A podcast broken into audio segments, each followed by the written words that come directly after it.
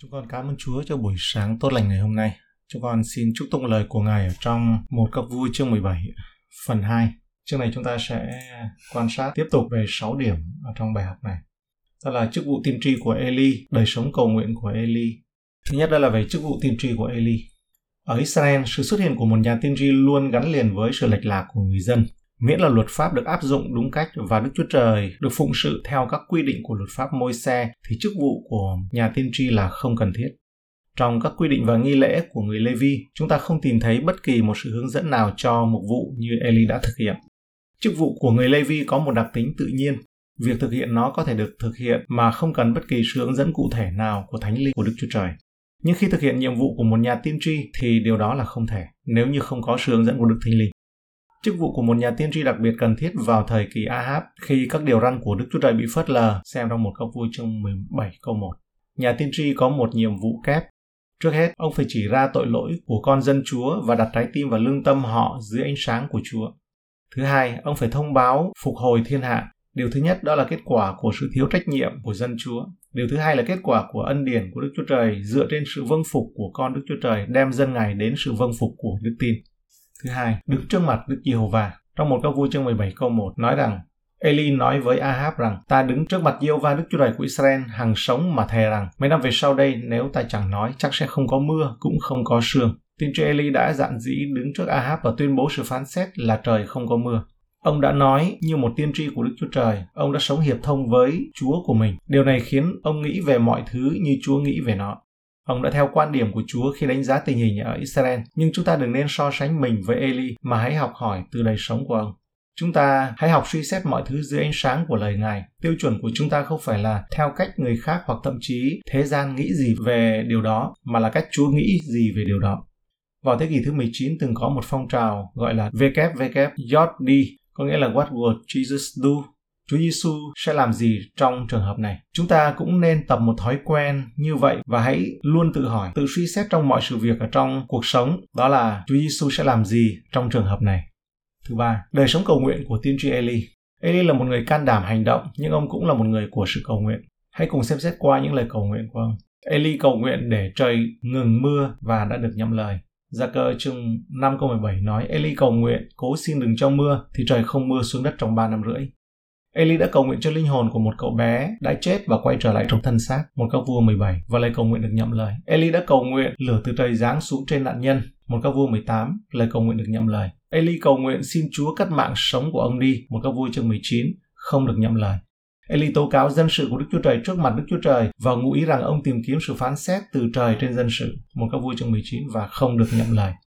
Điều đáng chú ý là Eli đã có thể cảm nghiệm được khi lời cầu nguyện được nhậm lời. Nó cho thấy quyền năng và ân điển của Chúa, nhưng sự quan phòng và ân điển của Đức Chúa Trời cũng được thể hiện, cũng được bày tỏ trong thực tế là không phải tất cả những lời cầu nguyện của ông đã được nhậm lời. Và đó là lý do mà Gia cơ 5 câu 17 nói, Eli vốn là người yếu đuối như chúng ta. Thứ tư, từng bước một. Trong câu chuyện về Eli đều có 7 lần có câu kinh thánh chép rằng có lời của Đức Diêu Va phán dạy Eli được lặp lại ở trong một các vua chương 17 câu 2 câu 8 chương 18 câu 1, chương 19 câu 9 câu 13, chương 21 câu 17 câu 28. Eli trải nghiệm sự hướng dẫn hoàn hảo từ Đức Chúa Trời. Nhưng điều đặc biệt đáng chú ý ở giai đoạn đầu là Eli luôn chỉ nhận được sự hướng dẫn cho bước tiếp theo. Trước tiên, ông được lệnh phải đi đến Ahab và thông báo về nạn hạn hán cho vua. Sau đó ông nhận được lệnh ẩn náu tại con rạch Kerit. Khi rạch khô, Đức Chúa Trời bảo ông đến với bà quá ở tại Zaretta. Chúa hướng dẫn ông từng bước một. Ở trong điều này chúng ta thấy có hai nguyên tắc quan trọng. Đó là thứ nhất, Đức Chúa Trời vui lòng bày tỏ ý muốn của Ngài cho những ai yêu thích làm theo ý muốn của Ngài. Ngài không ban ánh sáng mới cho đến khi chúng ta sẵn lòng bước theo ánh sáng mà chúng ta đã nhận được trước đó từ Chúa. Một ví dụ nổi bật là Abraham được giao nhiệm vụ đi đến vùng đất mà Chúa sẽ chỉ cho, nhưng ông bị mắc kẹt giữa chừng ở Charan. Chỉ khi ông bắt đầu vâng lời Chúa một cách trọn vẹn, Chúa lại hiện ra với ông và ban cho ông những lời hứa mới trong sang thế ký 11, câu 31 đến 12 câu 7. Trong trường hợp của Eli cũng như vậy, mỗi hướng đi mới của Chúa đều là phần thưởng cho sự vâng phục sự hướng dẫn trước đó của Ngài. Thứ hai, đó không phải là cách mà Đức Chúa Trời làm, đó là ngay từ đầu chỉ cho chúng ta tất cả những con đường để đi. Đối với xác thịt, đặc biệt là đối với những tính cách nóng lòng, hấp tấp sẽ không dễ thực hiện. Nhưng đó là cách của Chúa khiến chúng ta ý thức rằng bước đi của chúng ta là bước đi của đức tin, mắt không thấy. Đức Chúa Trời muốn chúng ta để mắt đến Ngài liên tục và đừng hành động độc lập theo ý riêng. Eli có lẽ đã tự hỏi điều gì sẽ xảy ra sau sự xuất hiện dũng cảm của mình trước Ahab, nhưng mối quan tâm đó sẽ là thừa. Chúa sẽ chỉ cho ông bước tiếp theo. Tất cả những gì ông phải làm là nghe theo Chúa và giao phó phần còn lại cho Chúa. Chúa cũng biết tại sao tốt hơn cả là chúng ta chưa nên biết bước tiếp theo và bước tiếp theo sau đó là gì. Giả như Eli biết mình chỉ nói một câu này rồi đi ẩn mình đi cho đỡ hao tổn năng lượng thì sẽ không phải là một viễn cảnh đặc biệt hấp dẫn đối với một người có lòng nhiệt thành nữa. Vì nếu như biết trước chương trình của Chúa, liệu Eli có còn hào hứng muốn rời xứ Calat nữa hay không? Là quê hương của mình nữa hay không? Chúng ta có muốn ôn lại bài học để không cảm thấy căng thẳng và mệt mỏi vì sự hướng dẫn từng bước này? Nhưng để nhận ra đằng sau đó là sự khôn ngoan của Đức Chúa Trời hay không? Chúng ta có muốn thực hiện bước tiếp theo trong đức tin và sự vâng lời ngay cả khi chúng ta không biết điều gì tiếp theo sau sẽ xảy ra? Thứ năm, những chú quạ của Chúa vẫn đang bay. Mục sư Wilhelm Busch đã trải qua nhiều giai đoạn khó khăn ở trong thế kỷ 20. Ông là người từng bị tù ở tại Rumani. Thật là sảng khoái và được tiếp thêm sinh lực khi thấy đức tin nơi Chúa đã mang ông đi qua những thời điểm khó khăn này như thế nào. Thời của chủ nghĩa xã hội, dân tộc phát xít chắc chắn là một trong những thời kỳ khó khăn nhất. Nhưng chiến tranh thế giới thứ nhất và thời kỳ sau đó là của nền Cộng hòa Weimar cũng đã mang lại những trải nghiệm của nó đối với một mục sư trẻ mới kết hôn. Nguyên nhân chủ yếu là do nạn lạm phát tiền mất giá rất nhanh. Những người mục sư chỉ được nhận lương vào đầu tháng phải chịu đựng điều đó. Bởi vì trong thời kỳ lạm phát đó thì sau nửa buổi ngày đầu tiên tiền của họ đã bị trượt giá rồi. Trong những ngày đó, giá cả tăng nhanh đến nỗi ngay cả những người nhận lương hàng ngày cũng phải dùng hết cái gói túi lương to như bao tải của họ nhanh như có thể, còn không tiền sẽ trượt giá. Để ít nhất nó còn có giá trị nào đó. Rốt cuộc, một ổ bánh mì có thể có giá với 6 tỷ đồng mát. Trước thời gian này, Bush còn tự tin đối diện với một người chú hay xét nét. Chỉ về Eli, người đã được Đức Chúa Trời ban cho cả bánh và thịt qua những con quạ. Nhưng bây giờ, thời thế đã thay đổi. Khi còn trẻ, họ đói khát và không có gì trong tay ngoài những đồng tiền vô giá trị. Bây giờ liệu những con quạ của Chúa có còn bay hay không? Và quả thật chúng vẫn còn. Những con quạ này không đen và cũng không có cánh bay. Chúa dùng vợ của những người thợ mỏ để chu cấp cho gia đình của Bush trẻ tuổi. Vì trong những người thợ này được trả lương hàng ngày nên ít nhất tiền của họ vẫn có sức mua, hoàn toàn trái ngược với mức lương hàng tháng của Bush. Ngoài ra, nhiều người có vườn để họ có thể trồng tất cả các loại rau quả. Thật thú vị khi Chúa sử dụng thời gian này để thay đổi hoàn toàn mối quan hệ của dân chúng. Không cần đi sâu hơn vào những mối liên hệ này, đủ biết sự nghèo khó của Wilhelm Bush là cần thiết cho việc này. Những hoàn cảnh này đã chuẩn bị cơ sở cho công việc có lợi cho người mục sư này về sau. Bài học từ điều này là gì? Những con quạ của Chúa vẫn đang bay cho đến ngày hôm nay. Chúa không hề thay đổi. Matthew chương 6 câu 32 vẫn luôn được ứng nghiệm cha các ngươi ở trên trời vốn biết các ngươi cần dùng những điều đó rồi. Chúa không cứu chúng ta khỏi những tình huống như vậy. Thường, chúng là một bài kiểm tra cho chúng ta. Trong đó đức tin của chúng ta phải được chứng minh là chân thành. Nhưng Ngài sẽ bảo vệ chúng ta khỏi những lần thử thách. Chúng ta thường không hiểu tại sao Đức Chúa Trời cho phép điều này hoặc điều kia trong cuộc sống của chúng ta xảy ra nhưng chúng ta có thể tin cậy rằng Ngài sẽ khiến cho hoàn cảnh mang lại phước lành cho cả chúng ta và cho người xung quanh. Chúng ta vẫn có thể nghĩ đến sứ đồ Phaolô bị giam cầm đã viết cho người Philip rằng hoàn cảnh của ông có lợi cho việc phát triển phúc âm. Như Philip chương 1 câu 12, hỡi anh em, tôi muốn anh em biết rằng điều này xảy đến cho tôi đã giúp thêm cho sự tấn tới của đạo tin lành. Công vụ chương 16 câu 25 đến 34 mô tả về câu chuyện Phaolô và Sila đi truyền giảng tại Philip bị đánh đòn, trọng thương rồi bỏ tù. Vào nửa lúc nửa đêm họ ca ngợi Chúa nên ngục rúng động. Người đề lao và cả nhà người qua đó bởi sự kinh hoàng, kính sợ Chúa và đã tin Chúa và chịu bao tem. Thứ sáu, suy ngẫm về sự phục sinh. Đức Chúa Trời đã ra lệnh cho con người trong vườn Eden không được ăn trái cây biết điều thiện và điều ác và cảnh báo hình phạt của họ bằng cái chết. Sáng thế ký chương 2 câu 17 Nhưng về cây biết điều thiện và điều ác thì chớ hề ăn đến vì một mai ngươi ăn chắc chắn sẽ chết. Đó chính là hậu quả mà con rắn già xưa đã đặt một câu hỏi lừa dối khi nó nói với Eva rằng các người chắc chắn không chết đâu. Sáng thế ký chương 3 câu 4. Hai người đầu tiên đã tin lời lừa dối của Satan và đã ăn trái cấm. Sau đó cái chết của họ chỉ còn là vấn đề thời gian nữa thôi mặc dầu Adam đã sống gần một nghìn năm tuổi. Thế hệ này đến thế hệ khác phải rời khỏi trái đất. Điều mà Kinh Thánh trình bày trong một sự đơn điệu nói về gia phả đấy, đầy ấn tượng ngay sau khi mô tả về sự sa ngã. Sang thế ký chương 5, câu 3 đến 31 đó là người này sinh ra sau đó phải qua đời. Satan không còn có thể từ chối cái chết trong một thế giới đầy những ngôi mộ. Vì vậy bây giờ hắn tuyên bố lừa dối thêm nữa rằng mọi người sẽ không thể sống lại và nó cũng đã thành công với lời dối trá này. Công vụ chương 17 câu 32 chép rằng khi chúng nghe nói về sự sống lại của kẻ chết, kẻ thì nhạo báng, người thì nói rằng lúc khác chúng ta sẽ nghe ngươi nói về việc đó. Mọi người rất là tin vào cái việc này. Hay là chương 23 câu 8. Vì chứ người xa Luce quyết rằng không có sự sống lại và cũng không có thiên sứ thần chi hết. Còn người Pharisee lại nhận cả hai điều tin ấy. Chương 26 câu 8. Ủa nào các ông há lại ngờ chẳng có thể tin được rằng Đức Chúa Trời khiến những kẻ chết sống lại sao? mọi người rất là tin về sự chết và đây là một thực tại bởi sự phạm tội của con người, đó là sống một lần sau đó là chết nhưng kinh thánh nói về sự sống lại rất rõ ràng đã có những lời tiên tri đề cập đến điều này ở trong cựu ước, Job chương 19 câu 25 đến 27 còn tôi tôi biết rằng đấng cứu chuộc tôi vẫn sống. Đến lúc cuối cùng ngài sẽ đứng trên đất. Sau khi da tôi tức xác thịt này đã bị tan nát, bây giờ ngoài xác thịt tôi sẽ xem thấy đức chúa trời. Tránh tôi sẽ thấy ngài, mắt tôi sẽ nhìn xem ngài chứ chẳng phải kẻ khác. Lòng tôi hao mòn trong mình tôi. Thi thiên 73 câu 20 cũng tiên tri dự báo về sự sống lại của kẻ chết. Hỡi Chúa, người ta khinh dễ chiêm bao khi tỉnh thức thể nào, Chúa khi tỉnh thức cũng sẽ khinh dễ hình dạng chúng nó thể ấy, tức là khi Chúa trỗi dậy, ngủ ở đây nói về sự chết. Ấy. Trong Tân ước, lẽ thật này được thể hiện rõ ràng. Một cô đơn tôi chương 15 nói về thể hay chết, nói về thể hay hư đát và nói về thể thiêng liêng, đó là sự sống lại, một thân thể sống lại. Ngoài ra Đức Chúa Trời đã nhiều lần thể hiện quyền năng của Ngài đối với sự chết bằng cách cho con người sống lại. Và trong Kinh Thánh có đề cập đến 7 lần về phép lạ sống lại. Chúng ta thấy ở trong đó người chết trở lại cuộc sống trên đất ở trong cơ thể tự nhiên của họ. Eli đánh thức một cậu bé ở Zarepta như trong chương 17 lần. Cậu là đứa con duy nhất của đàn bà quá, dân ngoại và nghèo khổ. Một các vua chương 17. Trong hai các vua chương 4 câu 17 đến 37 nói về việc Elise đánh thức một cậu bé ở Sunem là đứa con trai duy nhất của một cặp vợ chồng giàu có và lớn tuổi hiếm con. Chỉ có người mẹ mới ý thức được cái chết và sự sống lại của đứa con mà thôi ở trong câu chuyện này.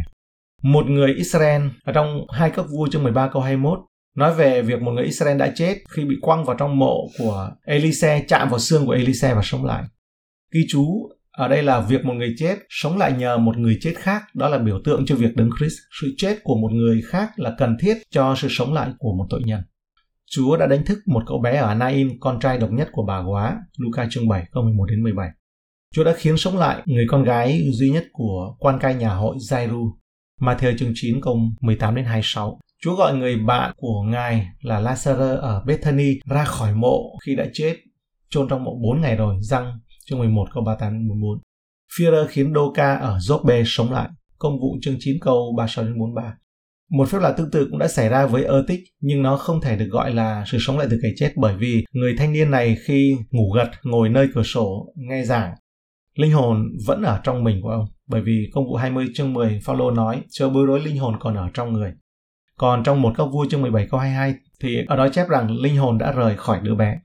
Có lẽ tim ở tích đã ngừng đập dẫn đến việc linh và hồn chia cắt nhau trong một đoạn thời gian tích tắc rất ngắn. Nếu như Phaolô không làm một phép lạ thì sẽ dẫn đến cái chết và trước đó chỉ là chết lâm sàng. Có lẽ có hơn 7 lần sống lại này vì Chúa Giêsu đã thực hiện nhiều dấu hiệu chưa được ghi lại. Có thể còn những phép lạ khác nữa như ở trong răng chương 20 câu 30 nói về điều này. Hơn nữa, 12 sứ đồ được nhận thẩm quyền từ Chúa để làm cho kẻ chết sống lại khi họ đi truyền giảng với Ngài nhưng không có trường hợp cụ thể nào về điều này được tường thuật ở trong các sách phúc âm, nhưng nói rằng có nhiều việc khác nữa mà họ làm. Điều đáng chú ý là tất cả những sự sống lại đều liên quan đến con người của Đấng Christ. Ở trong cựu ước, Đức Chúa Trời chỉ làm phép lạ phục sinh của Eli và Elise.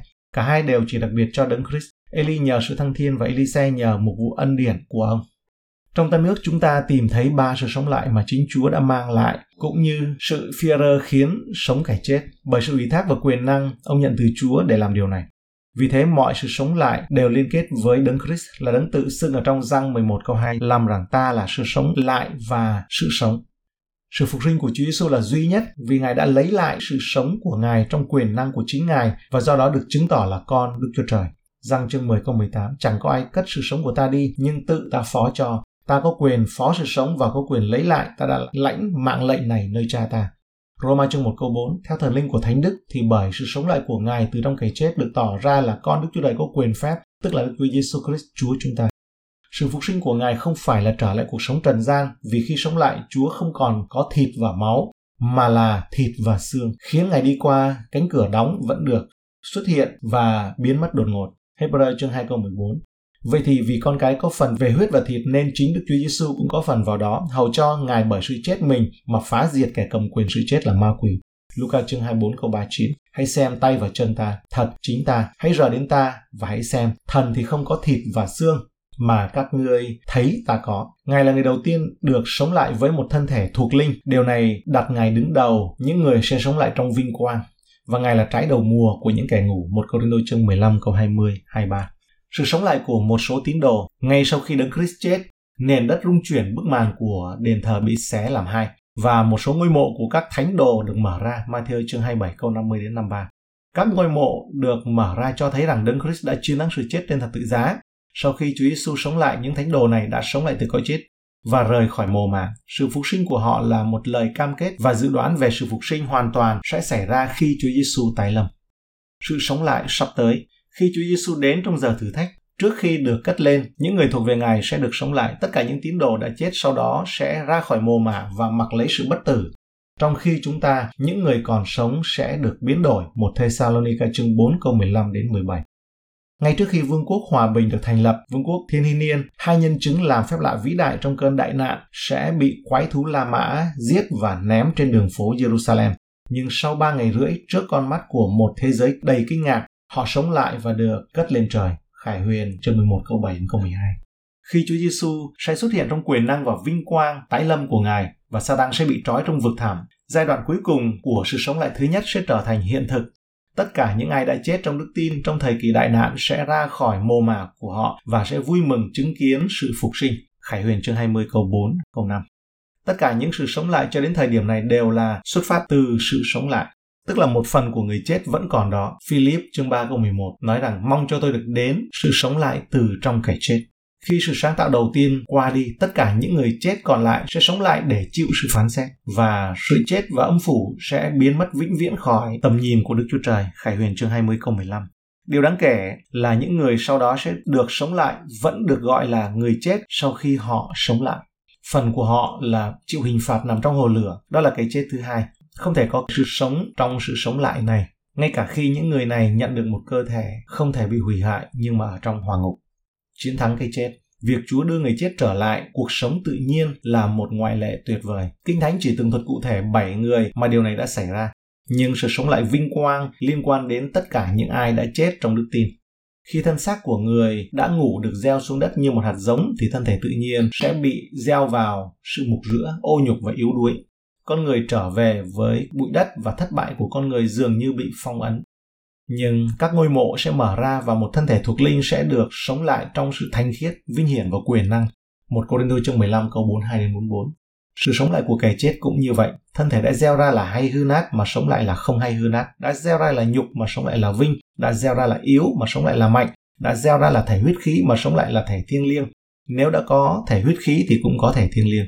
Một Cô Đinh chương 15 câu 54 đến 55. Khi nào thể hay hư nát này mặc lấy sự không hay hư nát, thể hay chết này mặc lấy sự không hay chết, thì được ứng nghiệm lời kinh thánh rằng sự chết đã bị nuốt mất trong sự thắng.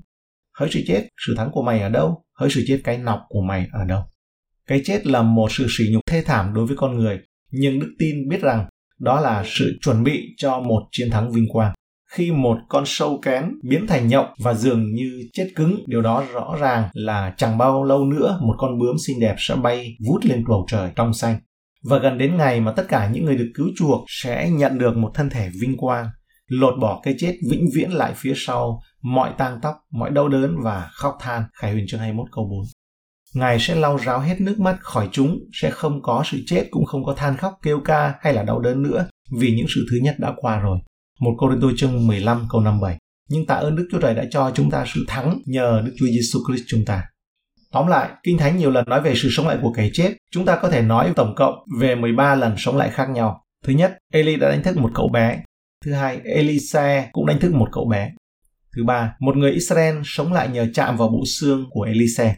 Thứ tư, Đấng Christ đánh thức một người trẻ tuổi ở Nain. Thứ năm, Đấng Christ đánh thức con gái của Jairu, quan cai nhà hội. Thứ sáu, Đấng Christ đánh thức Lazarus ở Bethany. Thứ bảy, Chúa Giêsu Christ là trái đầu mùa của những kẻ ngủ đã sống lại từ cõi chết. Thứ 8, một số vị thánh đồ sống lại vào ngày Chúa Giêsu Christ phục sinh. Thứ 9, Führer đánh thức Đô-ca. Còn sự sống lại trong tương lai. Thứ 10, tại sự cất lên tất cả những ai thuộc về Đấng Christ sẽ được sống lại. 11. Hai nhân chứng được đánh thức ngay trước khi nước 1.000 năm, vương quốc 1.000 năm được Chúa thiết lập. 12. Khi Đấng Christ xuất hiện, các vị tử đạo ở trong cơn đại nạn sẽ được sống lại. 13. Sau đó, cuối cùng, tất cả những người không tin Chúa sẽ sống lại để chịu sự phán xét. Những người tin Chúa chúng ta có thể biết ơn Chúa rằng bởi sự sa ngã của Adam, thứ nhất mà cái chết đã đến trong thế giới này thông qua tội lỗi và sự chết vẫn không có lời phán quyết cuối cùng.